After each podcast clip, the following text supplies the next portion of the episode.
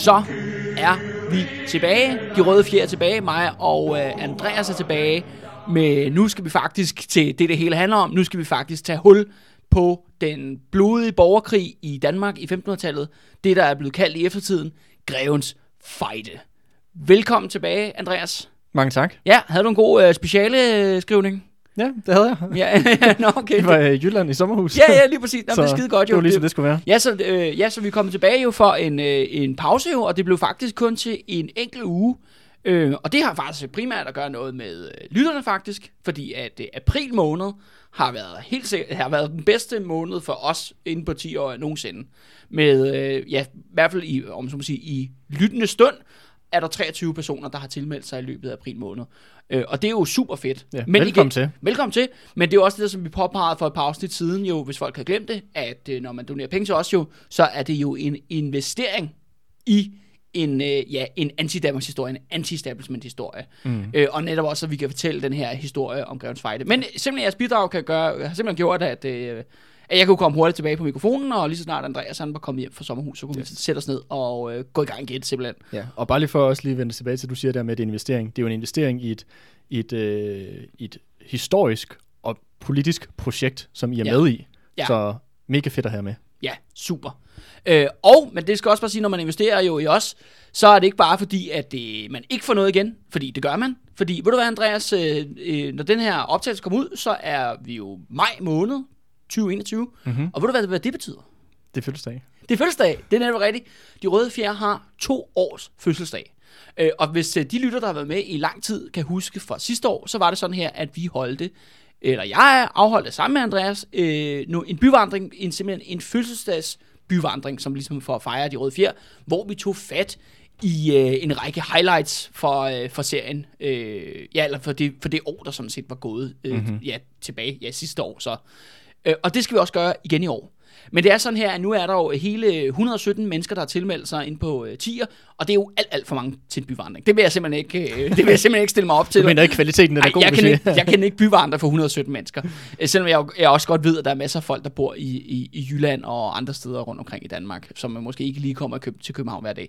Men ikke desto mindre, så har jeg tænkt mig at afholde de her fødselsdags øh, byvandringer, og jeg har tænkt mig at afholde hele tre af slagsen. Mm-hmm. Og det kommer til at foregå på et eller andet tidspunkt, øh, et sted i slutningen af juni, starten af juli. Og de her tre ture, jeg ved allerede, hvad emnerne skal være. Det, ved den første tur kommer til at være om øh, rivalerne, Mærsk mm-hmm. og J. Lausen. Mm-hmm. Plus, at vi også skal snakke om, eller jeg skal snakke noget om besættelsen, altså Nazi-alliancen, mm-hmm. så vi også har lidt i relation til øh, August oprøret, ja. ja, til oprørsserien. Derfra skal vi have en 1700-talstur, hvor at der kommer til at være snak om min gode ven, Johannes Evald, men også om øh, slaver og kultur i 1700-tallet, altså sådan en 1700-tals tur. Øh, og den sidste tur kommer jo selvfølgelig til at handle om vores øh, koloenorme lange serie, øh, netop om Grevens Fejde. Så det kommer til at være Grevens Fejde i København, altså og reformationen kommer simpelthen til at lave en tur. Fedt. Så kan jeg endelig se, hvor Højbroplads Ja, ja, lige, lige, alt andet der, det lige ligger. præcis, ja. And, det vil sige sådan, at Andreas, han skal komme til Grevens Fejden-turen. De andre to må godt springe over, men du skal komme til den der, fordi, så, vi kan, så vi kan få fikset det, ikke? Øhm, ja, så Andreas kan finde ud af at orientere sig i København. Så Det tager er- vi til Dragør efter. Ja, ja, så det er ikke kun fødselsdag, det er også sådan, hvad skal vi kalde det? Velgør- Oplysende. Ja, velgørenhed, ikke? Uddannelse, ikke? Øhm, ja, så, øhm, så det, der kommer til at ske, er, at hvis man øh, tilmelder sig 10'er, så om ikke så længe, når I hører det her, så kommer jeg til at sende nogle øh, e-mails ud til dem, der støtter. øh, hvor at med datorerne og de forskellige ture selvfølgelig, øh, og så vil man derfra have muligheden for at melde sig til. Men det er lige sådan, at øh, jeg vil tænke mig at gøre det lidt begrænset. Altså fordi, som sagt, vi, jeg vil gerne ramme et eller andet sted mellem 12 til 15 personer per tur. Så det bliver altså simpelthen noget til først til mølle, når I får altså e-mailen. Og hvis man ikke har lyst til at komme med på tur, så skal det også være helt fair, så behøver man ikke at svare på de der mails. Men det er i hvert fald... Ja, man skal ikke. Nej, man, nej, man skal ikke med på tur. Men det kunne være rigtig hyggeligt. Øh, Vi vil også gerne møde ja, jer. Ja, vi vil også gerne møde jer. Øh, og komme lidt ud. Og, Andreas trænger til at blive orienteret, ikke? hvad der foregår i Københavns gader. Øh, så man kan, ja, så skal være rigtig velkommen til at komme med på vores, øh, vores fødselsdagsbyvandring, De Røde Fjer, to år. Jeg tænker, at øh, ja, det er gået hele to år med, øh, med mig, der skriger ned i mikrofonen. Det, det, Det er på tide, du kommer ud og skriger i virkeligheden. Ja, ja, lige, lige præcis. Yes. Så det er bare øh, skide godt. Øhm, Ja, og man kan ikke melde sig til alle tre ture. Nej, og da- ja, det er, også, ja, det er rigtigt, ja. Og man, skal, man vælger simpelthen en af turene, man gerne vil på. Ja. Mere end andre, ikke? Yes. Du lytter til De Røde Fjer. Så, Andreas, så skal vi lige over til noget helt andet. Mhm. Mm-hmm. Fordi jeg har fået en mail fra en lytter, der ja. Ja. hedder Christoffer øh, Brostrøm, tror jeg nok, det udtales. Altså, mm-hmm. det er ikke med ø, men det er med o. Omlaut. Yes. Ja. Øh, og Christoffer, han er en lytter, øh, og han havde noget kritik af nogle af de ting, øh, mig og Andreas har snakket om i relation til reformationen, altså et par episoder tilbage. Og der vil jeg bare gerne sige, at øh, jeg modtager rigtig gerne, jeg vil rigtig gerne høre fra jer, altså alt nærmest mellem himmel og jord, og jeg er rigtig åben for kritik, øh, fordi så at ja, både mig og Andreas faktisk kan blive klogere, jeg kan blive klogere, og som jeg har sagt før jo, altså der er nogle omkring de her detaljer, omkring middelalderperioden, hvor jeg skulle ikke nok er den skarpeste. Så, jeg vil, så det er fedt at, at få noget, Feedback. Ja, noget feedback og noget mm. konstruktiv kritik. Men det her, det er så shout-out til Christoffer, ikke? Men det her, Christoffer, han påpeger, at vi har gjort forkert. Og nu læser jeg lidt op af den mail, han har sendt til mig. Og det er fordi, jeg forstår, det er to ting, han... Ja, det er to ting. Altså, han taler om øh, prædiken, øh, altså hvordan prædiken er foregået kirken. ja, i kirken i, i 1500-tallet, og så taler han om celibatet, mm-hmm. som vi også snakkede om i relation til kirken. Så det er Ja, begge, be- begge ting i forhold til katolicisme. Ja, ja ki- kirkeemner, ikke? Ja. Og han skriver, øh, påstanden, at gudstjenesten i middelalderen skulle være foregået på latin, er fuldstændig korrekt, for uden, for uden prædikenen. Den har aldrig foregået på latin, men har altid på det lokale sprog, netop fordi det var nødvendigt for øh, at formidle dagens tekst, som I selv fremhæver øh, og viderebringe kongens dekreter og andre nyheder. Ideen er virkelig indgroet i dansk historieskrivning. Det er så her, at jeg åbenbart har, øh, hvad hedder det, hoppet i fælden, ikke? Øh, Konsensushistoriker. Ja, ja, ja, ja, ja, ja, det. jeg, har, jeg har lagt mig fladt ned for konsensushistorien. Øhm, men det er helt uden belæg. Oversimplificeret og til med fuldstændig ulogisk. Da den ofte bliver fremført sammen med den anklage mod pavekirken, at de bruger Bibelen til at presse penge ud af og undertrykke almindelige mennesker, hvilket jo er fuldstændig umuligt, hvis den del af gudstjenesten, hvor Bibelen formidles, altså prædikenen, foregår på et sprog, almindelige mennesker ikke kan forstå. Så, det, det tager jeg til efterretning. Så, så, så bare lige for at opsummere. Så, Ja. så noget af gudstjenesten foregår på latin, men det som, som, øh, som Christoffer her pointerer, det er så, at selve prædikenen, eller, eller hvad, Ja. foregår på det lokale sprog. Ja, Okay. Ja, så, så der er åbenbart meget mere på det lokale sprog, så Ja. det er ikke, så på den måde, vi beskriver det, er det jo nærmest mm. sådan enten eller, ikke? Mm-hmm. Enten under den katolske tid, så er det kun latin, du kommer nærmest til at høre i kirken, mm-hmm. og så lige pludselig kommer reformationen, siger det bare bum, Nu er det og så, bare så dansk. kører vi bare dansk, Ja, ikke? ja. Og sådan er det altså ikke. Nej. Øh, og det synes jeg er jo meget fint, sådan øh, nuancere det øh, lidt, og det, som man selv siger, Det giver god mening. det giver rigtig god mening, Ja. at, fordi det er jo klart nok, det er svært at undertrykke folk, hvis de ikke ved, hvad der fanden der foregår. Så står, man, så står alle folk i den der kirke sådan lidt og forvirret i ansigterne, ikke? Men har en dårlig, dårlig mavefornemmelse. Ja, sådan, ja, hvor der er en, jeg er ret sikker på, at øh, vi skal betale noget mere skat. eller, eller skal Og vi? skamme os lidt mere. Ja, eller, eller skal vi, ikke? Øh, og, det er jo, øh, og det har han jo rigtig godt øh, god pointe i, Christoffer Yes. her. Så kommer vi til den anden del af det, og det er så i forhold til celibat, som man skriver. I forhold til celibatet, så gælder det alt samkvem. Ikke bare ægteskab, en munk, præst eller bisp, der afholder sig for fuldstændigt, fuldstændigt for samleje, bryder sit løfte om celibat. Og det skyldes, at ifølge kirkenretten skal man, hvis man har samleje med en kvinde, gifte sig med hende, for hun ikke skal komme til at stå med et barn uden forsørger. Altså forbrød de løsslåbende gejstlige sig både på deres løfte om celibat og kirkeretten. Samkvem med andre mænd, børn, dyr med mere ansås for at være sodomi, hvilket er tusind gange værre end at bryde, øh, øh, end at bryde sit løfte med en kvinde. Øh, hvorfor det på heller ingen nogen måde er tilladt. Og det er jo faktisk en kritik af dig, Andreas. Ja, Øh, og det du snakkede om i forhold til, øh, ja, celibatet. ja. hvor, jeg, hvor jeg kom til at sige, øh, som jeg havde læst et eller andet sted, at, øh, at der var ligesom nogle, øh, hvad skal man sige, at presserne tog sådan nogle friheder nogle gange Ja. med kreativ læsning af de der celibatregler, med for eksempel så at have sex med en slave, for eksempel. Ja. Øhm, hvor at det er i hvert fald det, som Christoffer pointerer her, at det er altså ikke et, i hvert fald ikke et, et kosher godtaget øh, smuthul, som der Nej. ligesom, så hvis det, i til, det tilfælde, at det blev brugt, så var det stadig et brud på celibatsreglerne, som det i hvert fald var forstået internt i den katolske kirke. Yes. Super. Mm-hmm. Ja, men ved du hvad, tak for, tak for mailen, Christoffer, og øh, ja, og, og til alle andre. I skal være rigtig velkommen til at skrive. Øh, jeg vil faktisk, øh, jeg vil sige, at øh, jeg, jeg tager det her øh, meget seriøst, øh, så jeg vil også gerne tage jer seriøst. Øh, og jeg tænker også lidt, at det her jo, øh, ja, lad os da alle sammen øh, hjælpes ad med at blive bedre sammen, ikke? eller hvad man siger, ikke? altså blive, blive stærkere til, øh, til historie. Ikke? Mm-hmm. Yes. Så med den opfordring, Og med den opfordring, Andreas, så skal vi faktisk til at i gang med det, det hele handler om. Netop Grevens Fejde. Mm-hmm. Og nu er det noget tid siden jo, at øh, vi har lavet det her, Andreas, så har vi nok brug for et, øh, et øh, recap. det har vi. Og Chu Hai, som det gik for sig ja, sidste gang, Ja, hvor øh, Danmark jo blev den her adelsrepublik. Altså at øh, den gamle konge, han døde, men øh, det her rigsråd, de valgte ikke at pege på hertug Christian som øh, efterfølgeren. I stedet så blev Danmark ligesom delt op mellem øh, biskopperne, der, der, hvor de syv biskopper regerede ja, i fællesskab øh, Danmark som sådan et, en adelsrepublik. Øhm, men så skete der noget i Lübeck, øh, vores, øh, vores gamle fjende nede, øh, nede på syd. Øh, vi havde den her øh, demokratiske revolution i, i Lübeck i forbindelse med også den her reformistiske bølge. Og øh, en gut ved navn øh, Jørgen Wullen Weber, som øh, blev borgmester i byen, han, øh, han var ligesom, øh, han prøvede at eksportere den her øh, revolution videre op til Danmark ved at forbinde sig med Borgerbundealliancen, Øhm, øh, hvor at vi jo selvfølgelig har vores, vores allesammens øh, Ambrosius bogbinder i København, og så har vi selvfølgelig Jørgen Kok over lige på den anden side af sundet over i Malmø. Og de tre sammen, altså øh, Jørgen Kok, Ambrosius bogbinder og så Jørgen Wullenweber, det er ligesom dem, der, der sætter skub i tingene i, øh, i forhold for ligesom at prøve at skubbe den her bevægelse videre, den her Borgerbunde-alliance. Og, øh, og for, og hvem der så skal lede den her øh, revolution, det er jo så eller borgerkrigen. eller borgerkrigen, ja, det er jo så greven Christoffer. Altså, det er vores greve, der er nu kommet fra grevens fejde. greven, greven, som har lagt navn til Grevens Fejde. Ja, Ja.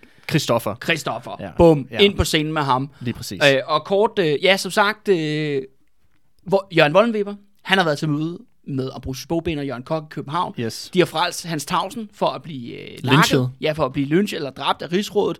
Øh, og de og Rigsrådet har jo lavet den her adelsrepublik, hvor de er, er små minikonger ude i samtlige af deres stifter. Øh, og adelen er sådan set, ja, de er konger på deres øh, godser. Øh, og de planlægger simpelthen, en, øh, at nu skal Borgerbundealliancen simpelthen tage våben op, og de har tænkt sig at slå det første slag. Og de hyrer simpelthen konkret ham her, Grev, Kristoffer, som til at være Borgerbundealliancens officielle herfører. Mm-hmm. Og så spørgsmålet er lidt om øh, kort om, hvem her er han egentlig, ham her Christoffer? Altså han, hedder, han er egentlig Christoffer af Oldenborg, som er sådan et lille, øh, hvad hedder det, grevskab, der ligger nede i Nordtyskland. Og når du siger et grevskab, hvad er det så?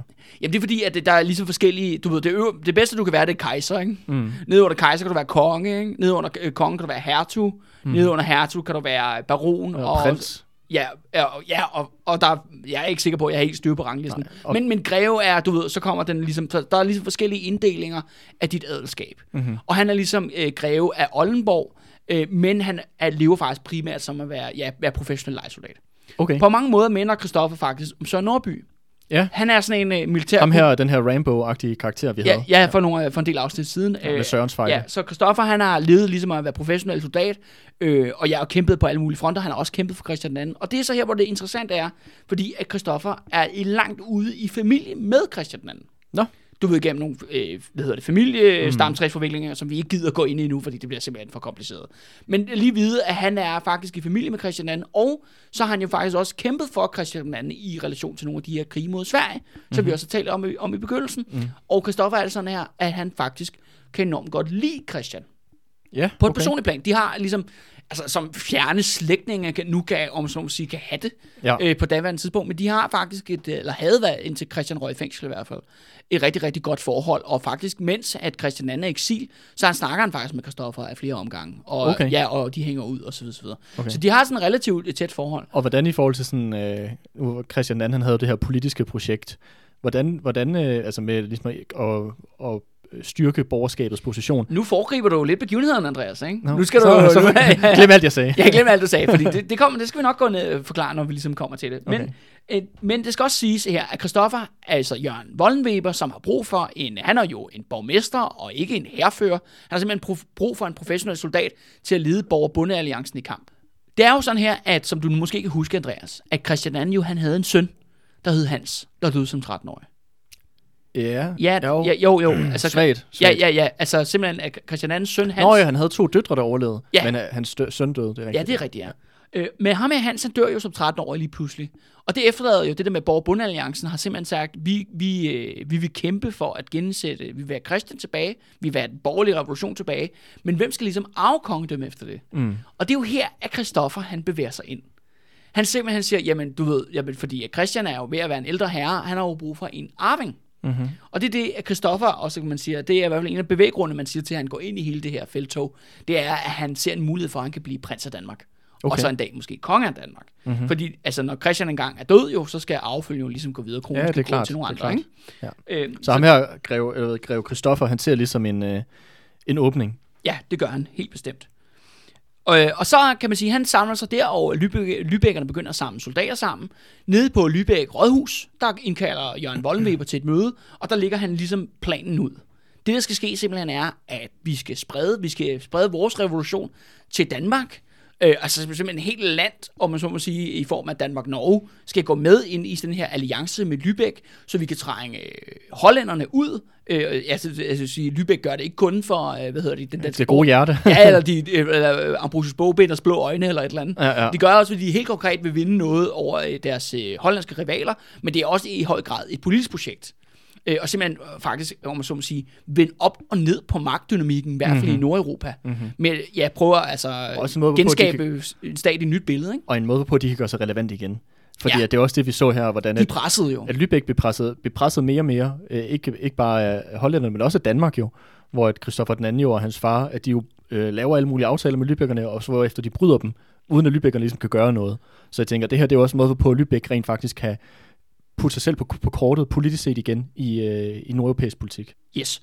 Øh, og, de, øh, ja, og de samler sig simpelthen, og de har jo alle de her, hvad hedder det, det her borgerråd, jo, som er jo valgt demokratisk, de mødes dernede i, i Lübeck, og så siger Jørgen Wollenweber, vi bliver simpelthen nødt til, det er nu eller aldrig, hvis Lübeck skal ho- beholde sin magtposition i Østersøen. Hvis vi skal forme, hvordan Nordens handelspolitik, øh, og ja, og det politiske i det hele taget skal se ud. Og sådan, hvem er med mig, ikke? Mm. Og så stemmer de om det, og alle stemmer for, bortset fra en dude, der siger sådan, ah, det er lidt risikabelt, hvorefter han bliver kyldet ud af vinduet. og det er sådan lidt, øh, det er sådan, Det er demokrati. det er demokrati, ikke? Så du ved, folk er rimelig ophidset, men, han, ja. men Jørgen Voldweber har altså bred opbakning til at starte den her krig. Og selvfølgelig, han har jo ligesom Christoffer i baghånden. Christoffer, han får 3.000 øh, mand, øh, og de øh, sender et, øh, et brev til øh, hertug Christian jo, som jo er officielt Christian II's fangevogter, ikke? Christian II sidder på Sønderborg. Sønderborg er en del af Slesvig-Holsten. Mm, Hvor hertug Christian han Ja, hvor regerer. han, er, hvor han er hersker, ikke? Øh, Og han sender det her brev, og så siger bare, jamen hør her, du skal øh, løslade Christian II med det samme, ellers er der krig. Hvorefter at øh, Christian, øh, Christian 3, eller undskyld, hertug Christian, han sender et, øh, et brev tilbage, hvor han, ligesom, hvor han prøver ligesom at prøve at forklare sig, jamen, ah, jamen det der er med det er, at øh, jeg faktisk bare, øh, jo, jeg, jeg har Christian II, men, men jeg holder ham jo egentlig fanget for Gustav Vasa og det danske rigsråds skyld. Og Gustav Vasa, det er ham, der sidder over i Sverige. Ja, det er Sveriges konge, ikke? Ja. Øh, som også er ja, Christian II's gamle modstander jo, ikke? Jo. Øhm, Og tidligere, var han ikke også øh, tidligere fange i Danmark? jo, det har han også været. Jo, jo. jo, jo, jo, det er det er godt huske. Det går way back. Ja, det går way back. Og, og så siger jeg, men altså, løslader ham og siger, "Jamen, det kan jeg jo slet ikke for de andre og sådan noget, men det er jo et bullshit-argument. Øh, men det fører simpelthen til, at Christoffer siger, okay, så er der fandme krig. Mm-hmm. Øh, og nu begynder grevens fejde. I maj 1534, der angriber Christoffer med 3.000 lejesoldater ind i Holsten. Øh, og det går... Øh, Så ja, borgerkrigen, den er nu gået i gang. ja, den udgår i gang, men kun med ned i hertugdømmerne. Okay. Altså mellem Lübeck og Holsten. Og det, og det skal også lige siges til, og, til de folk, der kommer ind, og jeg, giver, jeg investerer jo også ind på, på TIR, så har jeg tænkt mig at sende historiekort ud nu, mm-hmm. øh, regelmæssigt i, i relation til, fordi resten af vores serie her om Grænsvejen, det kommer til at være ren borgerkrig. Øh, og, der, og der er et andet vigtigt element, som jeg så også synes er super øh, sjovt, det er, at mange af de her, hvad hedder det, kampe, vi kommer til at øh, snakke om, de foregår jo tit omkring lokale herregårde. Mm-hmm. rundt omkring, ja, både i Tyskland og i Skåne, og, øh, men også i, i Danmark. Øh, og det er også noget, jeg kommer til at lægge løbende billeder op af på vores øh, sociale medier. Altså på billeder af de der her, herregårde, hvad? Ja, ja, for okay. det er jo, altså, fordi det er sådan her, borger, Grevens Fejde er en borgerkrig, der foregår i hele Danmark. Og det vil sige, at alle er tæt på en af de her steder, hvor de her kamphandlinger er foregået. Og det synes jeg er meget sjovt, at man kan gå ud og besøge Sin lokale... en ja, lokale herregård, hvor noget med Grevens Fejde er foregået. Det er en god idé. Ja, så det vil jeg lave i relation til de her øh, kort, øh, og det vil også blive lagt op som ja, billeder på, ja, på heldigvis de røde fjers, øh, ja, Facebook og Instagram, som er også meget, meget velkommen mm-hmm. til at tjekke ud. Og det er jo også på de røde fjers øh, Facebook, at øh, jeg lægger løbende byvandringer op, som er sådan nogle private arrangementer. Øh, og så det nye er faktisk også, at øh, jeg begynder at lave byvandringer til øh, folkeskolen. Det kan eventuelt også være til gymnasiet. Jeg ved godt, det ikke er alle lyttere, der sidder derude lige nu. Eller som er i folkeskolen Nej, nej, men som, eller, er, eller som er folkeskolelærer eller Jeg ved gymnasielærer. det godt. Hold kæft, du er godt nok sjov i dag, var Andreas? Man kan godt mærke, at øh, du har godt af at komme ud af det der sommerhus, var. øh, men jeg vil også bare sige, at men, hvis man kender nogen, der er skolelærer eller gymnasielærer, Mm. Og man gerne vil på en, øh, en byvandring, og ja, om, så må man sige, hvis de unge mennesker kan klare noget anti-establishment-historie, så kan man altså gå ind på, øh, ja, på de røde fjers hjemmeside, det har vi også en slags af, og det er bare hedder, ja, den hedder bare de røde fjer.dk, og det kan staves både med ø, og det kan staves med øh, OE. Så det skulle være til at forstå. Du lytter til De Røde Fjer. Og hvordan var det, du kom hertil? Hvordan, du hop, vi hoppede fra, at der er krig nu mellem, Jo, ja, det skulle fordi, jeg skulle snakke om, fordi at, øh, nu skal vi til at snakke om kamphandlinger nede i Tyskland. ja, nede i øh, Holsten. Ja, ja, og i forhold til geografien. Så det er også bare at sige, at de her kort, de kommer også, ikke? Mm-hmm. Så folk ligesom kan styre på, hvor fanden vi er henne i, Ja. vores, øh, i vores narrativ. Ja. Det, er jo, det er jo ikke alle, der måske har helt sådan stedkendt med geografien i Holsten. Nej. Så, Christoffer, han angriber ind i Holsten. De brænder simpelthen øh, rigtig meget land af, og de siger øh, faktisk, han sender beskeden om til hertug Christian, hvor han erklærer krig, og siger, nu kommer vi efter Christian i Sønderborg. Så de angriber straight up, altså igennem Holsten, for at mm-hmm. komme op til Sønderborg, og de, ja, de plyndrer, og de brænder ned, og de haver de der, hvad hedder det, ja, hertug Christians land. Og det er en, det er en, det er en leje her, han har. Ja, ja, Christoffer her. Ja, ja. Men det er sådan her, at øh, hertug Christian, jo, han har et S i ærmet, og det er jo netop hans far, Frederik Hjemlis gamle herrefører, Johan Ransau, Mhm. mm-hmm. som er 42 år på, på det her tidspunkt, men som er allerede vist nu igennem vores historie, at han er en af Nordens mest kompetente, kompetente herrefører overhovedet. Og en ledkal. Og en møgledgal. men han får hurtigt samlet en, øh, en her, Øh, og så øh, mød, går han direkte mod Christoffer. Og de mødes i, et, øh, i en træfning, eller et mindre slag, med noget, der hedder øh, Autin, tror jeg nok, det udtales. Øh, og det er jo simpelthen det first blood. Det er simpelthen den første kamp under Grevens Fejde. Øh, og det, der sker, er, at de to styrker stod sammen. Ransau, han beholder sådan set valgpladsen, altså han ligesom beholder slagmarken, men han har langt flere tab, end Christoffer har. Man vurderer, at Ransau han har omkring 200 dræbte, øh, og det er også lejesoldater, øh, men Christoffer kun har 100 dræbte. Okay, så dobbelt så mange. Dobbelt så mange. Mm. Så der er, kan man sige, intet afgjort, og det er faktisk vores to herfører. Ransau kommer til at være reaktionens herfører igennem hele det her forløb, og Christoffer er selvfølgelig borger bundealliancens herfører. Mm. Så det er jo også en kamp mellem de her to mænd, og hvem der er den bedste ja, general eller militær taktiker ikke? Mm. I, de, i den her kamp her. Ja. Jeg tror, var det ikke under Sørens fejde, vi også døbte Ransau, uh, Ransau den sorte. Ja, Ransau den sorte, ja. ja. Så Ransau er hans sorte her. Ja, ja lige præcis. Øh, men altså, og Ransau den sorte her kommer jo så ikke lige frem ud on top her ved det første, ved det første slag mellem Borg og Bundealliancen. Øh, ja, og, øh, ja, og reaktionen, ikke?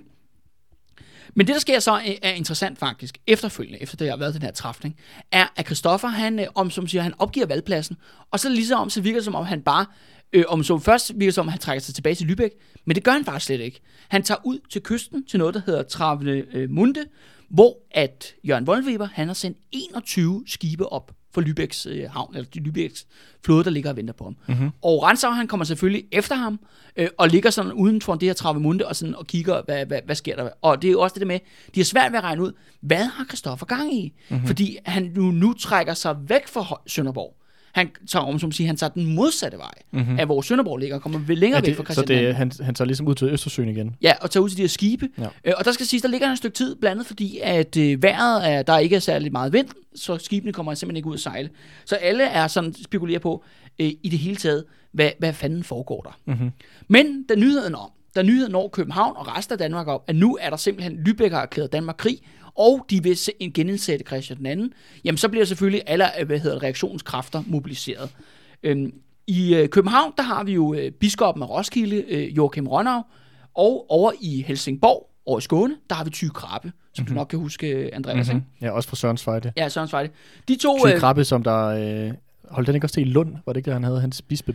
han er faktisk, hans fæstning er Helsingborg. Det er men, Helsingborg, men, okay. men han er den vigtigste adelsmand i Skåne, sådan Okay, alright. helt, helt overordnet Ja, set. Ikke? Yes. Og man kan sige, at Joachim Rønner er nok den vigtigste adelige på Sjælland, Ja. i relation til, at Ja. han er bisp øh, over Roskilde, og han ejer 30 procent af København. Ja, og det han råbte, at jeg er konge. Ja, ja, ja, i en brænder i sidste afsnit, ikke? Jo. øh, ja, så han har, har haft gang i rigtig mange ting. Øh, og de to, de får selvfølgelig nyheden om, at okay, nu er fandenløs Laksegade, nu kommer Lybækkerne, øh, det bliver nødt til at gøre noget ved. Så de samler en masse, ja, adelsfolk, en masse adels, øh, ja, øh, ryttere, de får samlet en 180 mand, øh, og det bliver så planlagt, at de kommer så over fra Skåne til København, og så bliver rydder de tværs over Sjælland og kommer ned til Skelskør, hvor de skal så, øh, hvad hedder det, øh, ombord i en flåde, der så skal sendes ind i den her krig i Holsten. Men den beslutning kommer de til at fortryde. For det, der sker så samtidig er, at over i Malmø, der begynder Borger Bundealliancens plan, og begynder at vise, hvad, da, hvad de her ligesom har haft kogt op i den her periode. Det er sådan her, at i perioden op til de her kamphandlinger begynder i maj øh, 1534, der er Jørgen Kokjo, som er borgmester i Malmø, han har hængt rigtig meget ud med kommandanten på Malmø hus, altså Malmøs fæstning. Mm-hmm. Det er sådan her, at øh, borgerne i øh, Malmø, de har noget, der hedder Knudskilde, som er sådan et, øh, hvad hedder det, sådan en lav-religiøs øh, sammenslutning, hvor man primært kommer for at drikke sig mega meget hegnet.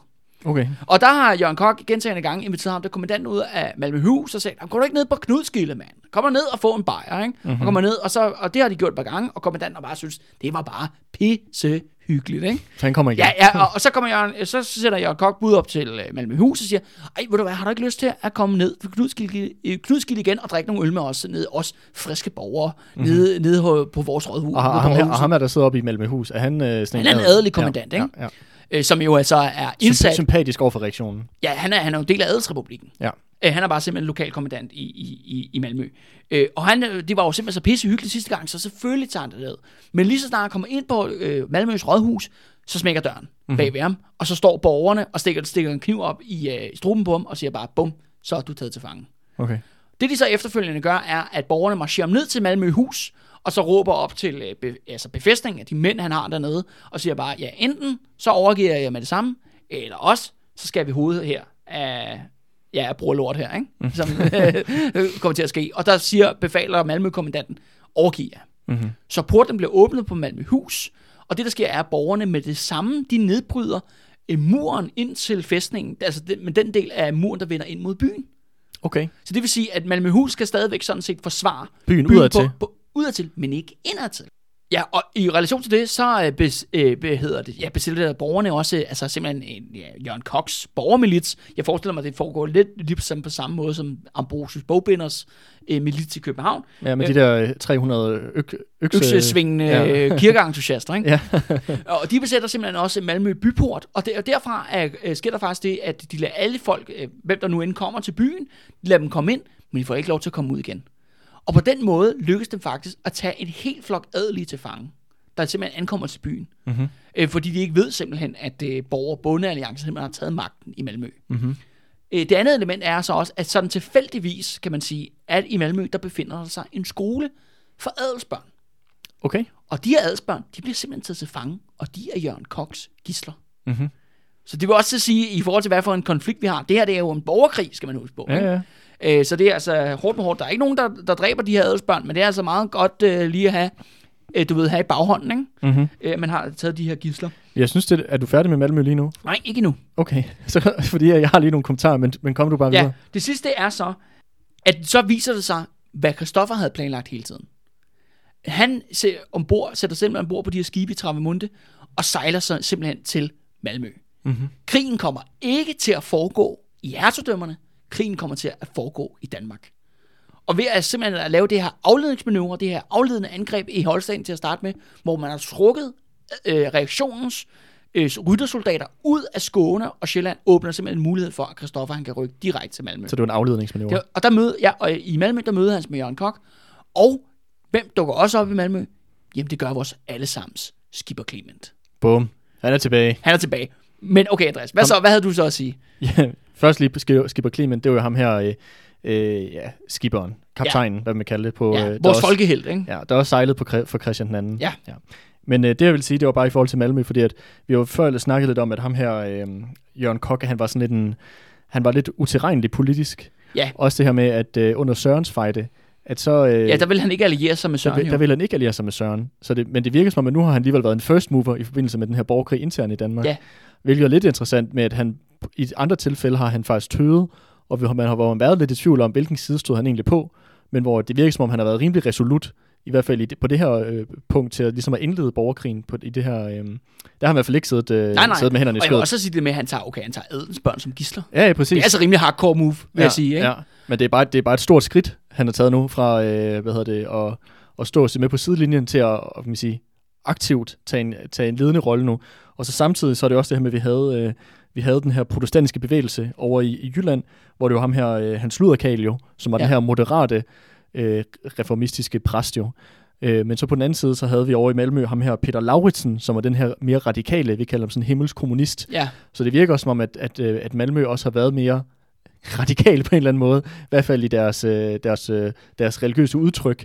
Og det ved ikke, om det også øh, altså, afspejler sig et eller andet niveau i den her, med den her øh, rimelig, rimelig radikale tilgang, de har gået til, øh, til borgerkrig nu, hvor de har ja, taget adelens børn til fange, til gisler. altså jeg, har- jeg har en personlig teori om, hvorfor at øh, Jørgen Kok, som jo først og fremmest, han er jo, han er jo, han er jo faktisk Danmarks rigeste mand mm. på det her tidspunkt. Han er pisserig. Han tilhører, altså han er rimelig langt væk fra øh, Konrad Køkkenfedt og de andre i pøblen, du ved. Ja, ja. eller en eller anden beskidt bonde i, øh, i Nordjylland, ikke? Ja, ja. Det må man sige, han er meget, på sin vis er han jo meget tættere på adelen og rigsrådet og ja, hertug Christian og sådan nogle folk. Men jeg, jeg tror ikke, min teori om, hvorfor han vælger sådan set at gå fuld ind på Borgerbundealliancen, og det vil også sige, han kommer her til at være fra til at være altså en inkarneret kæmper mm-hmm. for Borgerbundealliancen. Jeg tror, der er to ting, elementer i det. Der er det første, det du siger, det er Andreas, med netop, at Malmø reformationen var mere radikal. Jeg tror simpelthen, der er et større pres på, for byrådet, eller for byboerne mm. i Malmø, der vil have tingene til ligesom at gå i en mere radikal retning. Det andet element er, jeg tror ikke, man skal undervurdere, hvor fucked øh, de synes, at adelsrepublikken var. Altså for sådan et borgerske, borgerligt synspunkt. Mm. Hvis man er en stor handelsmand, eller købmand, eller, eller bogbinder for den sags skyld, eller hvad man nu er i Danmark på Danmarks tidspunkt, og man ser det der adelsrepublik, man ser det jo som en katastrofe jo. Mm. Fordi hvad vil adelen gøre? Jamen, de vil selvfølgelig angribe øh, borgerskabets handelsprivilegier. Mm. Og de vil jo også tage magten over de der byer, de bor i. Mm. Hvor de egentlig synes jo, at, at magten skal ligge i byråden, ikke? Ja. hos borgmesteren. Ikke? Ja. Så det, og det kan man så sige, de to elementer er det, jeg tror, der, for, der skubber Jørgen Kok fra at være en, om man så må sige, være øh, en højreorienteret kraft, eller om man så må sige, en, en lidt konservativ kraft i Borgerbundealliancen til, at han simpelthen kommer til at være first mover mm. i borgerkrigens åbningsfase. Ikke? Mm. Og det er også sjovt, fordi det var også ham her, øh, og han nu glemt, hvad han hed, ham her, øh, var det Mogens Gøje, der var den her rige mand, rige øh, adelsmand. Ja, han var ligesom protestantismens Ja, store fortaler i præcis. rigsrådet. Ikke? Fordi det var ham også, der sagde det der med, at hvis ikke de pegede på øh, hertug Christian, jamen så, øh, så ville de ligesom være en, øh, de, de ville provokere, altså de her biskopper, bis, bisker, så ville de ligesom provokere en eller anden form for konfrontation. Ja. Og der kan man sige lidt, det at de har lavet det her øh, lidt arrogante øh, power takeover, har jo så måske også været med til at skubbe til, øh, til folk som, øh, som Jørgen Kok, til at rent faktisk at tage, tage affære. Men der er jo den store forskel mellem Mogens Gøje og Jørgen Kok, som jeg egentlig tror faktisk, vi måske vil være enige om en masse ting. Det er jo, forskellen er jo, at Mogens Gøje er født i en, en af de mægtigste familier mm, i Danmark. mm, Undskyld, han er faktisk, det er ham, der er Danmarks rigeste mand, Gøje. Men jeg Okay. tror nok, at Jørgen Kok er nummer to, uden Ja, ja, at jeg, ja, ja. jeg siger for meget. Ja. Øh, men vi- forskellen er jo, at, at øh, Gøje der, han har jo, ja, adelen, det blå blod i årene, det har Jørgen Kok ikke. nej, nej, de står, de står, hvad kan man Jørgen Kok er en self-made man, og det er Ja, jo ja. det, den store forskel er mellem de to, ikke? Jo, men det er også det, at deres, deres magt og deres privilegier, som de måske begge to har i, i eller, eller højeste grad, kommer fra to forskellige kilder. Ja. Fuld, altså, og, og, fjendtlige, internt fjendtlige kilder, så at sige. Malmø er simpelthen gået ud i åben oprør. Borger- Bondealliancen slutter sig til Lübeck, og så faldes alles øjne på København. For hvad har Brusis Bogbinder jo haft gang i? Og alle hans, hans skæve gutter inde på øh, Vor Plads. Det er sådan her jo, at, at efter hele det her fallout omkring stormen på øh, Vor Frue jo, der er øh, Ambrosius Bogbinder jo, han er blevet fjernet som borgmester, han er ikke borgmester mere, øh, men han reagerer jo, han har jo i hvert fald en, en, en eller anden form for øh, borgermilits, øh, sin, eget, sin egen bande af 300 øh, øksesvingende borgere i, i København, og de planlægger, hvad der skal ske. Og det, de planlægger, er faktisk at prøve at tage Københavns Slot igennem et kup. Og Københavns Slot, hvor ligger det henne? Jamen, det er der, hvor Christiansborg og parlamentet ligger i dag. Ja, men Der- før i tiden lå der et slot. Ja, der var simpelthen en fæstning, altså et slot, simpelthen, Mhm. mm-hmm. helt konkret. En borg. Ja, og, øh, og det ligger de og planlægger i, øh, der øh, simpelthen planlægger, hvordan, hvordan kan de få fat i kommandanten inden i, øh, hvad hedder det, Ambrosius Bogbinders hus der på, øh, på Højbro Plads. Øh, og det er faktisk også sådan, at den her periode, øh, op til efter, at Malmø er blevet indtaget, der kommer Jørgen Kok i forklædning til byen. Okay. Han bliver simpelthen smuglet ind af en venligsindet byvagt, øh, og kommer ind og, så, ser- og så snakker med Ambrosius Bogbinder om, så hvordan kan vi ligesom tage øh, København, ligesom vi har taget Malmø, du ved, i en rap aktion, ikke? Det, du kan se, hvordan det ligesom øh, går igen. Vi skal have fat i kommandant. Det lykkes for Jørgen Kok jo. Mm-hmm. Malmø. Nu skal vi bare gøre det samme i København. Øh, og de planlægger så, fordi ham her, øh, adelskommandanten jo, som så er Joachim Rønnovs mand i København, han er rimelig suspicious over for, hvad der foregår med de der borgere. og tror der fandme med alle de her riots, der har været i den seneste periode op til det her, i, i maj øh, 1534. Så han, er, han kommer ikke så meget ud af festningen. Okay. Den fæstning der, Københavns Slot der, den er altså lukket og låst for det meste. Men der er et tidspunkt, hvor han kommer ud i løbet af en gang hver uge. Og det er selvfølgelig, når han skal i kirke. Mm. For det skal man jo, når man er en god kristen. Så skal man i kirke om søndagen. Øh, og det er sådan her, at hans kirke er Nikolaj Kirke, som er hans Tavsens kirke.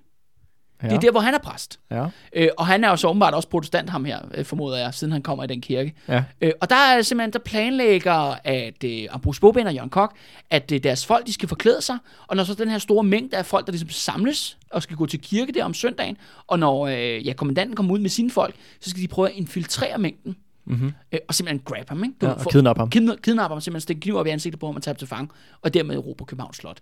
Øh, og så planen træder faktisk i kraft den første søndag, de har mulighed for det, efter Malmø er faldet. Men øh, der, og det, det, ja, for alle de her mennesker, de samles ud foran Nikolaj Kirke, kommandanten kommer ud, men så opdager de så, at kommandanten har en kæmpe stor bodyguard med. Altså simpelthen beskyttelsesfolk, der, der Mm. beskytter ham. Og de der folk, de har simpelthen slået en massiv ring rundt om kommandanten. Okay. Så han, han, du ved, han har, om man så må sige, vandret i kirke med det her human meat shield Ja, ja, ja. omkring sig, og de her borgere der, der eller øh, hvad hedder det, konspirationen her af Hvor Bundealliancen. Borg Bundealliancen, de kan simpelthen ikke komme tæt nok på ham. Øh, til, på kommandanten der. Så de, øh, de kan sgu ikke få fat i ham. Så han ender med, at han, kommer, han sidder gennem hele prædiken med hans lyderkal, og så tager han tilbage igen. Okay. Så de får ikke fat på ham, så de kan faktisk ikke lykkes at erobre København. Mm. Så tingene er stadigvæk hvad hedder, uforløst. Øh, officielt så er, kan man sige, at byen stadigvæk under Joachim Rønners øh, kontrol. Men det, der så sker jo så, Andreas, det er den 22. juni øh, 1534, der ankommer Christoffer til Sjælland. Han har jo landet... Altså Grev Christoffer. Ja, Grev Kristoffer. Han har jo været i, i Malmø, mødtes med Jørgen Kok og Skipper Clement, øh, og så lander han simpelthen med sine styrker på, på Sjællands kyst. Øh, og der er, det første, han gør, er, at han rider direkte ind i der, hvor Joachim Rønner han bestemmer, netop Roskilde. Mm-hmm. Øh, og øh, da nyheden kommer, at øh, nu kommer simpelthen øh, Christian II's øh, frelser, Grev Kristoffer, han kommer til byen, så jubler, kommer simpelthen st- stormer borgerne ud af Roskilde og bønderne i oplandet. De stormer simpelthen ud og jubler og hylder ham. Okay. De, han bliver simpelthen modtaget som en befrier. Ja, ja. Altså som... Øh, Frelser. Ja, en frelser på, ja, på grund af den her adelsrepublik og alle de her jo, ja, konflikter, der har været igennem alle de her år. Øh, og det, de resolut borgerne i Roskilde gør efter det her, det er, at de brænder øh, tre øh, gårde ned, som alle sammen er ejet af Jørgen øh, Rønnow. Okay. Det, altså ligesom vi har talt om det der med, De har rejst Vi- den røde fane, eller hvad det hedder. den røde ha- ja. ja. fane på, på taget af Røde hane på Ja. taget. Yes. Ja. øh, og som vi taler om før, jo Andreas, det er jo det der med, at herregårdene og de der store gårdslotte, jo, de er jo mega symbolske. Mm. De er både et center for undertrykkelse for lokalsamfundet, det er jo derop, at klassemodstanderne bor, mm. øh, og det der med at sætte ild til lortet, det er et stærkt, stærkt politisk signal. Så de ender simpelthen med at brænde alle tre øh, kæmpe ejendomme, øh, som Jørgen Rønnow har. Et, øh, lige en sjov sidebemærkning, det er, at øh, faktisk havde Jørgen Rønnow, han havde hyret en fyr til at forsvare de her gårde i Roskilde, fordi han var selv i København mm-hmm. på det tidspunkt. Men det var altså en fyr, der havde, øh, han hed Claus, men han havde fået tilnavnet øh, Slippeslot. Nå. Altså Slip-slottet. Og det var fordi, han åbenbart var notorisk for, at han aldrig kunne holde en fæstning. Nå, okay. ja. og, og så fed, fed fyr. ja, ja, ja. Og det er åbenbart, det er noget med, at han har fået det her tilnavn på allerede på et tidligt tidspunkt, så det er jo ikke kun noget at gøre Nej. Med, hvad sker her. Så, John, øh, så Joachim Rønner har virkelig fucket op og hyret virkelig den forkerte fyr til jobbet, ikke? Ja. Ja. Og med sådan et tilnavn, hvordan kan man så... Altså, Ja, ja. Det vender mig med, jeg tror, var det ikke på rivalerne også, vi havde øh, en eller anden gut, der var notorisk gik ned med 20 skibe, eller sådan et eller andet, men øh, hvor han alligevel... Nå, jo, ham der, ham der, der... Nå jo, det var ham med... Øh, hvad fanden... Øh, Han havde det der, Ja, Lauritsen, konsulen Ja, ja, der, ja, hvor- konsulen, hvor de- som hvor de hyrede- kaptajn der. hvor de hyrede ham her, der allerede havde gået ned med 20 andre skibsforlis eller sådan noget. Ja, Ja, ja, ja, lige præcis. ham skal vi have. Ja, ham skal vi have. Hvem, skal, hvem skal passe på en fæstning? Hvad var ham der, herr Slipslot, der aldrig kan holde en fæstning? Ja. Ham tager vi fandme. Ja, lige præcis. Øhm, ja, og det er også det der med, det er jo dengang, hvor tilnavn, det er jo nærmest, det er jo en CV, ikke? Ja, ja, præcis. Så har vi vores glaspuster, Jørgen Fimmel, Fimmel, hedder det, Fummelfinger herovre. Åh, oh, ja, eller hvis man er byråkrat, ikke? Thomas Langsom, ikke? Nå.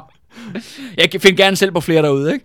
Øhm, så øh, ja, øh, øh, Grev Christoffer ankommer til Sjælland. Han bliver modtaget som befrier i Roskilde. Han derfra, kan man sige, at Roskilde by er sådan set befriet. Så tager han over til Køge og befrier den by. Det er sådan set de samme scener, øh, der udspiller sig her. Men mens han er i Køge, der indkalder han til massemøde til stormøde. Der bliver simpelthen sendt budbringer ud til alle de landesovn, de ligesom kan nå, og landsbyer, de kan nå i, øh, ja, ude dernede omkring i, øh, ja, ja, hvad skal vi kalde ikke det sydlige Sjælland, ikke? Midtjylland. Øhm, mm-hmm. øh, og der mødes der simpelthen, der dukker 10.000 vis af bønder op den 26. juni 1534, for simpelthen at høre, hvad har Grev Christoffer at sige til dem.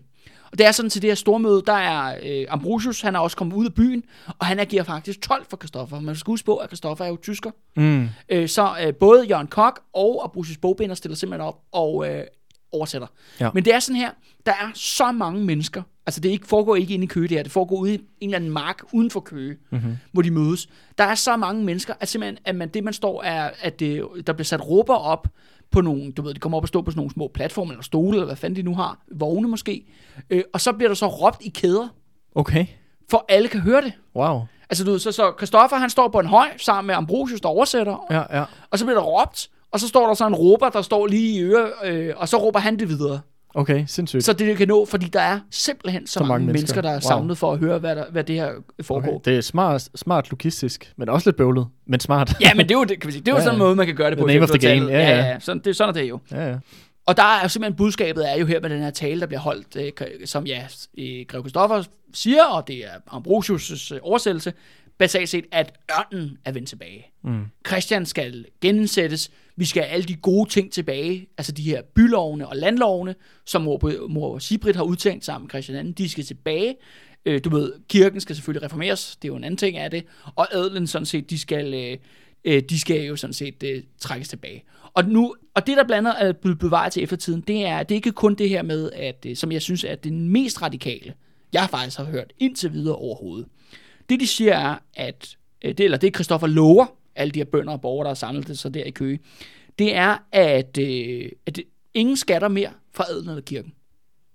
Okay, så Den- folk skal ikke længere betale Nej, skat til adelen og kirken? Nej, de skal okay. betale det til kongemagten, Mhm. mm-hmm. altså til statsmagten. Mm. Øh, men det er sådan her, at øh, alle byer og alle sogn skal øh, simpelthen vælge deres egne foder, der skal indsamle de her skattepenge. Deres egen skatteopkræver. Ja, og de her foder skal så optræde som øh, repræs- repræsentanter hos kongen. Okay. Det her det er jo kimen til et parlament, Mm. Andreas. Mm. Altså problemet er, at de ved ikke, hvad et parlament er. Nej, nej. Så de, og de, så de tænker jo, de bruger det der gamle, altså en fod er jo også en eller anden form for byråkrat Mm. øh, på det tidspunkt, men som mere, en fod kan både arbejde for kongen, for kirken og for adelen. Det er, Og, så, og det, som de nu vil have, det er, at- at det er så indbyggerne selv, bønderne selv, der så skal vælge foden, som, ja, og så som en som anden, så er ansvarlig for at indkræve skat. og som på som- en eller anden måde også repræsenterer dem så over for kongen. Ja, Ja. ja. og det er fordi, så kommer foden jo med skattepenge og siger, og hvis kongen han skal bruge dem til at føre krig, eller bygge infrastruktur, eller hvad han nu skal. Mm. Øhm, og det er jo vanvittigt radikalt, det her. Mm. At sige det her. At det er det, der bliver lovet øh, alle de her 10.000 vise mennesker, der dukker op der i Køge der i 1534. Mm. Altså, og det foregriber jo rigtig meget andet historisk udvikling, som vi har talt om meget i faktisk løbet af den her serie. Ja. Men her, det er en af de få sådan politiske slogans, øh, der kommer ud fra Borg Alliancen i den her tidlige fase, at det er det, hvis de vinder. Det er det, de lover for folk, at der skal ske. Mm. Øh, selvfølgelig kan man sige, at kongen skal så være Christian II. Forhåbentlig kommer Grev Christoffer til at blive kronprins. Det er i hvert fald det, der ligger lidt op til, ikke? Der kommer nogle reformer, eller dem, som de i udsigte, Ja. inden, inden Christian væltet. Men, Men- og så plus det her med, at du vælger dine foder, og ikke flere skatter til, øh, til kirken og til adelen. Men, men ved at sige det der med ikke flere skatter til kirken og adelen, der vil sige, at man også fjerner jo kirken og adelen. Fordi hvad baserer adelen og kirken deres rigdom på? Det, de baserer det jo simpelthen på at udplønne borgere og bønder jo. Mm. Alle de her skatter jo. Det, bliver de fjer- så det er jo faktisk, det er ikke det, der bliver sagt åbent, men det er det, der bliver lagt op til, at simpelthen at udrydde de to klasser. Mm. Udrydde Som, en, ma- overklassen. som en magtfaktor. Ja, som en magtfaktor ja. i Danmark politisk. Og så i stedet for at lægge den politiske magt ja, hos, en, hos kongen, som så skal være ansvarlig over for de her øh, foderepræsentanter, mm. øh, jamen, som så ja, præsenterer borgere og bønder. Ja. Og indirekte også magten skal ligge hos borgerne. Ja, Altså, det er, det, jeg tror, det er, det er rigtigt, når du siger det med, at, at, at hvis, øh, hvis, hvis, kan man sige, hvis kirken, hvis adelen og den gejstlige elite, hvis de ligesom får taget magten fra dem, så er det jo ikke kun, fordi det kommer alt sammen til at blive lagt i kongens hænder. Det er jo, bliver også lagt i hænderne på, hos nogen, hvor, som øh, vores ven øh, Jørgen Kok, som Ja. ja. jo også, altså det er også, de kan jo også godt se, hvem er det, der kan blive den nye elite i landet. Ja. Jeg tænker også, at det, er- det er også en Ja, ja, selvfølgelig. motivationsfaktor. S- selvfølgelig. Men, men det, som vi har snakket om før, det her, det er jo, det er jo revolutionært. ja, ja. Og det er ja, jo ja. det- det det er her- der samfundsomvæltende. Det er samfundsomvælde, og det gør også grevens fejl til en revolutionær krig, Mm. i min optik. Ja, ja. Altså, det er, altså, det er ikke bare det er ikke bare en borgerkrig om, hvem Mm. der skal være kongen. Nej, nej. Eller hvem, hvilken, det, hvilken øh, gud skal vi til- Nej, tilbede? altså det er enten, enten er det det old school, reaktionære, feudale system, Mm. øh, eller også så er det en eller anden form for præ-borgerlig revolution, ikke? Ja, hvor du vælger din egen... Øh, Ja, repræsentanter, ikke? Ja. Yes. Der er øh, adelen nede på Lolland Falster og nede på Møen. De hører om, at øh, der er simpelthen begyndt at samle sig en masse bønder, og der er en fyr, der Christoffer, der render rundt øh, deroppe øh, på Sjælland. Det skal, vi, øh, det skal vi da gøre noget ved. Øh, det er sådan her, at der er en kommandant på Stehus, det er ligesom fæstningen, hovedfæstningen på Møen. Han siger, okay, det er vi simpelthen nødt til at gøre ved. Vi skal simpelthen nedkæmpe dem her. Dem her. Så han samler sine, øh, sine mænd, og, og ligesom samler de forstærkninger, han kan nede for Lolland Falster, og så begynder han at ride opad, for ligesom at op mod Køge. Mm-hmm. Men det er sådan, at lige så snart han er smuttet ud for Stege hus, så øh, er det sådan her, at borgerne, jeg ved ikke, om de laver ligesom med Jørgen Kok, de laver det der øh, til de der lokale, der er sådan to øh, adelskommandanter, som ligesom er efterladt på Stege hus, og de siger, "Ah, men kom lige ud og få en bajer nede på Knudskildet i, øh, i Stege, ikke? Øh, de bliver men de bliver simpelthen lukket ud, de bliver overfaldet, øh, og så bliver slottet, det bliver plyndret og nedbrændt. Okay. Og slotsfoden, han bliver simpelthen hængt ind på gårdspladsen. Hmm. Altså det er lokalbefolkningen nede på Møn, der er ligesom, øh, der, der, der gør Tager det. der. Ja, det er sådan her, at øh, ham her, øh, adelskommandanten øh, på Stehus, han hedder Anders Bille, så han er en af de her... Billeslægten. Ja, han er en af de her mægtige, fra den her mægtige Billeslægt. Øh, og han simpelthen rydder op, men, men da han ikke er, han når ikke helt til Køge. Øh, han når faktisk til noget, der hedder Søholm, som er hans gods, eller borg faktisk på det her tidspunkt, som ligger på Stævns. Øh, og der, øh, der møder, bliver lige pludselig opdager han, der kommer fandme, der kommer Grev Kristoffer sgu Men han siger, med hans her. Så det han gør, er, at han flygter ind på, øh, på Søholm, og simpelthen lukker portene.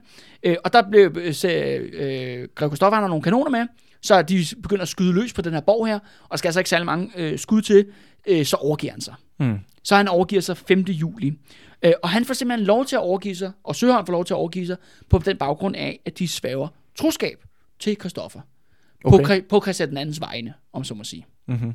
Så det vil sige, at øh, skal, de, skal de nu kæmpe for ham så? Ja, og det her, det fører til noget, kan man sige, som der er mange, der har lagt vægt på igennem tiden, og det vil jeg tror jeg også, jeg vil gøre, det er jo, at der blev begået en kritisk fejl her. Anders Bille er den første af rigsråderne, eller ad, højadelen, om så må sige, som i til, fordi de ser den her massiv overmagt, der vælger sig at overgive sig, og så tilslutte sig i ord.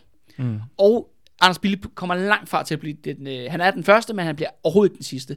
For det fører faktisk til, at det lige pludselig vælter ind med adelsfolk, der sværger troskab til Christoffer og til Christian den anden. Og det gør de jo kun for at redde deres eget skin. Mm. Og for at redde deres ejendom og deres herregård. Mm.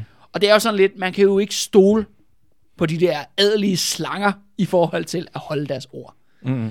Øh, men i starten vælger Også lidt øh, modsigende, altså hvis, øh, hvis man skal prøve at få opbakning til den her borger-bunde-alliance. lige præcis. Og lige pludselig så begynder flere og flere af toppen af den her bevægelse at Og være adelige. sig.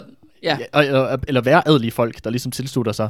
Altså, det, er- jeg tænker, at deres slogans og andet må da også lyde lidt hult i mange ører, hvis, du, kan- hvis, hvis ved siden af ham her, øh, Grev Christoffer, så står en for billeslægten. Ja, ja, ja, Altså, lige præcis. og bare sådan, det er jo dig, der undertrykker mig. Dig, billegutten. Ja, altså. så, så det er jo det værste. Man optager folk jo, som man basalt set ikke kan stole på, som Mm. jo bare venter på At at, stikke ind i ryggen. ja, ja, lave forræderi. Ja. Og på den anden side, så svækker det jo også ens politiske budskab i forhold Ja. til borgere og bønderne. Ikke? Ja, troværdighed. Så, ja, som egentlig er dem, der udkæmper krigen. Ikke? Ja, ja.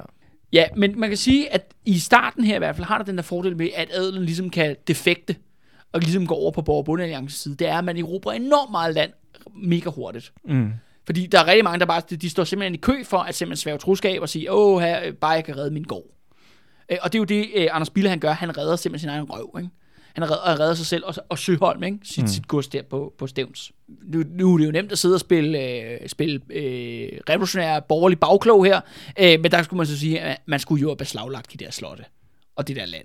Ja, jeg har taget ham til fange. Ja, taget, så- ja eller taget nogle gissel, som ligesom Jørgen Kok han gjorde. ja, ja Malmø, ikke? præcis, præcis. Men det er altså ikke det, der sker, og det kommer også til at have konsekvenser senere hen i, i løbet af vores, øh, vores borgerkrig her. Ja, kunne man, kunne, men det er, jeg tror også, det er noget, der er sådan meget øh, typisk, man også set i andre revolutioner, at nogle gange så er de her revolutioner er lidt nærmest for, øh, for naive i deres begyndelse.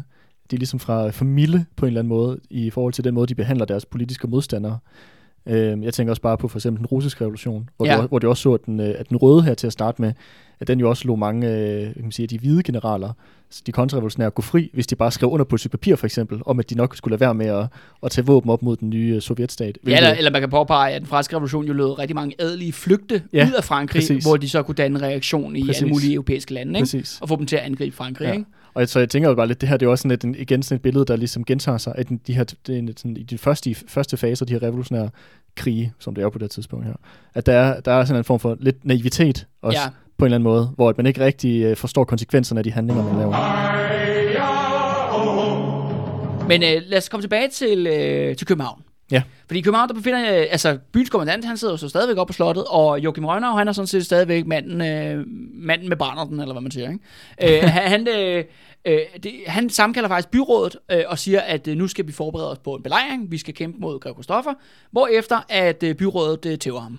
Okay. De simpelthen, de, de tæver, gennemsmadrer ham fuldstændig. Men på en eller anden mystisk måde, altså det er også bare sådan, jo, nu har Jørgen Rønner overlevet så mange pøbeloverfald i vores historie. Jeg ved ikke, hvordan han gør det. Øh, men det lykkedes ham simpelthen at slippe ud af byen hemmeligt. Efter han har fået den her omgang bank, og ligesom at slippe ud af, af byen. Så han, er, han, øh, han, han flygter simpelthen ud. Han kan ikke tage til Roskilde. Nej. Fordi der, der er jo der er hans gårde brændt ned, ikke? grund af Jo, jo. Claus' slippeslot. Ikke? Jo. Øh, og det på baggrund af det her, hvor at, øh, ja, Joachim Rønner, han simpelthen flygtet ud af byen, så bliver, ja, hvem træder sig op og bliver den nye overborgmester for det nye byråd? Det- Kunne det være Ambrosius Bogbinder? Ja, det er det jo lige præcis. Ja. Han kommer simpelthen tilbage og... Øh, så, Overborgmester i KBH. yes, han er og den måske bedste overborgmester, vi nogensinde har haft. Øh, jeg har i hvert fald ikke øh, kunne dokumentere, at han har begået seksuelle overgreb på nogen, øh, i, hvad- i, hvad jeg kan se i hvert fald. Ja. Så shout out til Ja, altså det er jo, og det er jo mere, og det er jo mere end, hvad man kan sige om nuværende overborgmester, ikke? Nå, Kvaliteten er dalet, det kan vi, det kan vi konstatere. ja, det er præcis. øhm, men han, altså, og, de, og Borg-Bundalliancen igennem ja, Ambrosius Bogbinders lille kup mod øh, Joachim Rønner har nu effektivt taget magten over København by. Men der er jo så bare det problem med, at slottet, altså fæstningen, er stadigvæk i hånden på, på reaktionen. Øh, og, øh, og det begynder så at øh, jo belejre det her slot. Borgerne i byen København begynder så at belejre slottet. Men der svarer simpelthen kommandanten igen ved, at simpelthen at åbne ild mod København med sine kanoner fra slottet. Okay. Hvad, Så- hvordan, hvordan, hvordan fungerer det he- helt præcis? Jamen, det er jo sådan her, at på daværende tidspunkt, der er København Slot jo stadigvæk en middelalderfæstning. Mm-hmm. Altså, det er simpelthen stenmure, der taler sig om. Men man har jo fået kanoner i mellemtiden, som vi også har snakket om før. Så man har jo selvfølgelig nogle kanoner på toppen af det her sl- øh, slot. Og hver gang, at, ligesom, at borgerne begynder at komme for tæt på på slottet, så får de altså lige en kanonkugle. Okay. Så de her huse, der ligger rundt om København Slot ude på Holmen jo, de får altså en ordentlig, de bliver altså smadret mm-hmm. med nogle kanonkugler. Så det, er, så det er sådan set, du har en situation, hvor du har den her borg, der bekriger Byen. byen. Ja, ja lige præcis. Ja. Øh, og det her, hvad hedder det, bombardement, eller hvad skal vi kalde det, eller sporadiske skud en gang imellem, øh, det, det foregår så i dagene den øh, 18. til den 19. juli 1534. Øh, men det her bombardement af byen, det har en rigtig, rigtig dårlig virkning på soldaterne inde i fæstningen. Mm-hmm. Fordi der er selvfølgelig mange af de soldater på Københavns Slot, jo, som, bor, som er København. Selvfølgelig Ja, kan man sige, er de jo København. De bor jo også i København. Og de synes jo ikke, det er så fedt. Ja, eller så øh, plejede de at gå på værtshus lige om hjørnet. Ja, eller ja, måske ja, ja. havde din kæreste, der boede længere nede ad gaden. og De synes jo nok ikke, det er specielt fedt at, at skyde igennem deres mosters hus, ikke? Ja, eller, præcis. eller øh, så fremdeles. Så det fører faktisk til, at øh, den 19. juli om natten, der udbryder der intern mytteri i, i fæstningen, altså befæstningen øh, på, på slottet. Øh, og de øh, simpelthen arresterer kommandanten og åbner portene. Mhm. Og det vil så sige nu, at København er i, Indtaget. i borger- og bondealliancens magt. Ja. Og her, Andreas, ved København, så skal vi faktisk sige farvel til en person, som øh, forsvinder sporløst ud af vores historie. Vi ved faktisk ikke, hvad det bliver af. Har du gæt på, hvad, hvem det kunne være? Det kan ikke være Ambrosius Bogbinder. Nej, nej, nej, nej. Han er... Han er, Er det Konrad Køkkenfedt? Nej, nej. nej, han er med til det sidste, ikke? Nej, det ved jeg ikke. Hvem er det? Øh, Paul Vennekåbe. Nå, Det, der sker, der sker her, er, at... altså øh, ham her, som der var pro, øh, der var den katolske kirkes forsvar. Ja, og øh, ledende professor jo på Københavns Universitet Ja, ja, på det andet tidspunkt. Det, der simpelthen sker, er, at det er et mysterium. i Danmarks historie. Der er stadigvæk ikke nogen, der ved det, så hvis der er nogen, der lytter, der kan opklare det, så må de rigtig gerne skrive. Det er sådan her, at de her dage, altså sommeren 1534, øh, som er nogle voldsomme begivenheder, som vi lige snakker om, der forsvinder simpelthen Paul, øh, Sporlø, øh, Paul Vennekåb, Paul Hellesen, sporløst ud af Danmarks historie. Hmm. Det interessante er så her, at, øh, kan du huske for nogle afsnit siden, Andreas, jeg læste op af nogle ting, øh, han havde skrevet i relation til Storm på Frue. Ja. Han, den her tekst, han har skrevet, det er det, vi bliver kaldt for Skiby-kronikken. Ja. Og det er fordi, at 100 år efter borgerkrigen, i, altså i 1600-tallet, der øh, er der nogen, der river en mur ned i Skiby Kirke, som er en lille kirke, som ligger ja, midten, øh, tæt på Roskilde, en by, en lille by tæt på Roskilde Fjord. Og der finder de simpelthen Paul Vennekåbs sidste tekster. Nå. Muret inde i alt hemmelighed. Og vi ved ikke, hvordan de er kommet der, og vi ved ikke, hvad der er blevet af ham. Okay, men det kan være, at han er ind et eller andet sted deromkring. Ja, Who knows? det er ikke til at vide. I hvert fald altså, er hans tekster endt der. altså, der er jo også meget, der spekulerer på, jamen han er sådan en øh, person, der er blevet lynchet i de der Det dage. kunne der. sagtens være. Han har jo også været en offentlig person, kan man sige. Ja, han har været meget kendt jo. Han har også lavet- Symbol på reaktionen, Præcis. ikke? Og Det er også ham, der førte den der øh, retssag Ja. mod øh, hans, øh, hans luderkal. Ja. Så på den måde har han jo været, øh, han har været i, sø, i den offentlige, offentlige søgelys. Ja. Eller hvad man kalder det. Så, øh, men vi ved ikke, hvad der er sket med ham, men, men han forsvinder simpelthen sporløst. Men det er sjovt det der med, at hans, øh, hans tekster bliver, bliver gemt på den måde. Ja. Altså, Det tror, er, du, det er jo det, der er også det inter- interessante. tror, du, tror du det er fordi, at, øh, at der har været med, at dem, der har haft det, med de, de har vurderet, at der har været en risiko for, at de ville blive ødelagt, hvis det var, at de... Jamen altså, hvis de falder i hænderne på Borger Bunde Alliancen, det er jo ikke fordi, at det er en positiv tekst Nej, nej, i forhold til det jo. nej. Ja. Det- Okay. Ja, men så vil jeg bare sige, at han er ude af vores historie fra nu af. Altså, Okay. han forsvinder simpelthen sporløst i de her dage her. okay. Øh, ja, og øh, ja, vi, Ved du hvad, jeg tror, os- jeg tror sgu, han er død. Ja. Også, også fordi, han er sgu ikke en, der kunne, der kunne holde kæft. Nej. Hvis han havde været i live, havde han Hvis fandme... vi kan sige en konsekvent ting om ham, så var det, at han ikke kunne holde sin kæft. Ikke? Præcis. Hvis han havde været i live, havde han, havde han skrabet op. Ja, ja. Han, vi, må gå ud, vi må tage udgangspunkt i, at han er død. ja, det tænker jeg også lidt, at Ja. det, det er det, der er sket. Og med, øh, og med faldet, altså København er nu i Bonde- Borger Bundealliancens øh, magt, der falder stort set hele Sjælland og øh, faktisk også øh, øerne. Det, der rigtig mange øh, sker, er, at øh, alle mulige herregårde og slotte rundt omkring, ja, på Lolland Falster og så videre, og på Sjælland, fra Skelskør øh, slot til Ålholm Slot på Lolland, de bliver simpelthen overrumpet og, og indtaget. Øh, og faktisk så springer den her, kan man sige, at det der sker er simpelthen, at borgerne i, i små byer, de simpelthen rejser sig mod øh, de lokale kommandanter mm-hmm. og tager magten, ligesom vi har beskrevet her øh, med de her slotte. Ja. Og det er faktisk øh, værd at også lægge mærke til en meget lille sjov øh, bihistorie det her. Det er, hvordan at borgerne i Europa Tranekær Slot, som er hovedfæstningen på Langeland. Ja. Øh, fordi det er sådan her faktisk, at kommandanten på Tranekær, det er faktisk en gammel kending her i serien. Nå. Det er nemlig ham, der hedder Otto Krumpen. Nå, Jeg ved ikke, om det navn, det ringer en klokke. jeg kan huske, huske en, der hed Stykkekrumpen. Nej, det er en biskop. Nå, det var en biskop, ja. Øh, Otto Krumpen, det var ham, der var Christian II's herfører i hans angreb mod Sverige. Okay. Kan du huske, der er det der slag på isen, Ja, ja. hvor ja, at ja, ja. øh, Sten Store, den yngre, får skudt benet af? Jo, jo, jo. Det er jo øh, de danskerne er ledet af Otto Krumpen. Ja, okay. Det er ham, der er herføreren der. Ja, ja. Øh, så han har simpelthen, øh, øh efter alt det her palaver der over Sverige, så har han simpelthen været kommandant på, øh, på ja, Tranekær Slot i, øh, på Langeland. Og der sidder han jo og hygger sig rigtig, rigtig mange år. Men nu kommer altså simpelthen Borg Bundealliancen og ligger, hvad hedder det, ja, begynder at lave en belejring af hans fæstning. Men han er Otto der, han er massivt på reaktionens side. Øh, så han har ikke tænkt sig at overgive sig. Men så ser han så, at borgerne de begynder at bygge skanser til kanoner. Simpelthen sådan et sted, hvor man kan stille kanoner. Okay, jeg siger, okay, de kommer med kanoner lige om lidt, så bliver jeg sgu nok nødt til at overgive mig. Mm. Så han overgiver simpelthen fæstningen, og lige snart han er blevet taget til fange ud for fæstningen, finder ud af, de har ikke et skid nogen kanoner. Jeg skulle lige til at sige, de har sikkert ikke nogen kanoner. Nej, de har ikke nogen kanoner, så han, overg- det er da- han det- falder simpelthen i, i en, en fælde. Ikke? Ja, ja, men det er da et godt, øh, godt trick. Altså, hvad kan man sige, øh, i, hvad man siger, i, i kærlighed og krig gælder alle knep. Ja, lige præcis. øhm, og så hvis vi hopper over til Skåne, hvor at, øh, der har vi jo Tyge Krabbe jo. Han Mhm. mm-hmm. begynder at mobilisere øh, adelen, altså ikke alle de adelsfolk, der allerede er blevet sendt afsted til, øh, til hertug Christian nede i Slesvig-Holsten, hvor på grund af Christoffers angreb dernede. Han mobiliserer adelen, og de samles så i Landskrone. Øh, og derfra så sender han faktisk øh, ja, bud til Gustav Vasa, Mhm. til den svenske konge, og siger til ham, øh, du må komme og hjælpe os med, med at nedkæmpe den her ja, revolution, øh, borgerkrig, der foregår i, i Danmark. Øh, og, der, han, og faktisk Gustav Vasa, han siger med det samme, det, det, jeg kommer mine fjenders fjender af mine venner, fordi han vil jo selvfølgelig ikke have Christian den anden tilbage. Okay.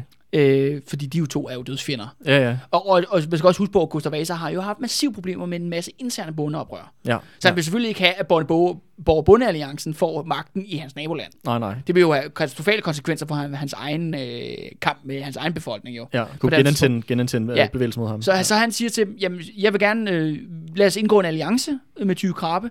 Øh, og så siger han, jamen, men I, er, I bliver nødt til at tage til, øh, tage til Småland, altså simpelthen krydse den svenske grænse, så kan min her mødes med jer der. Okay.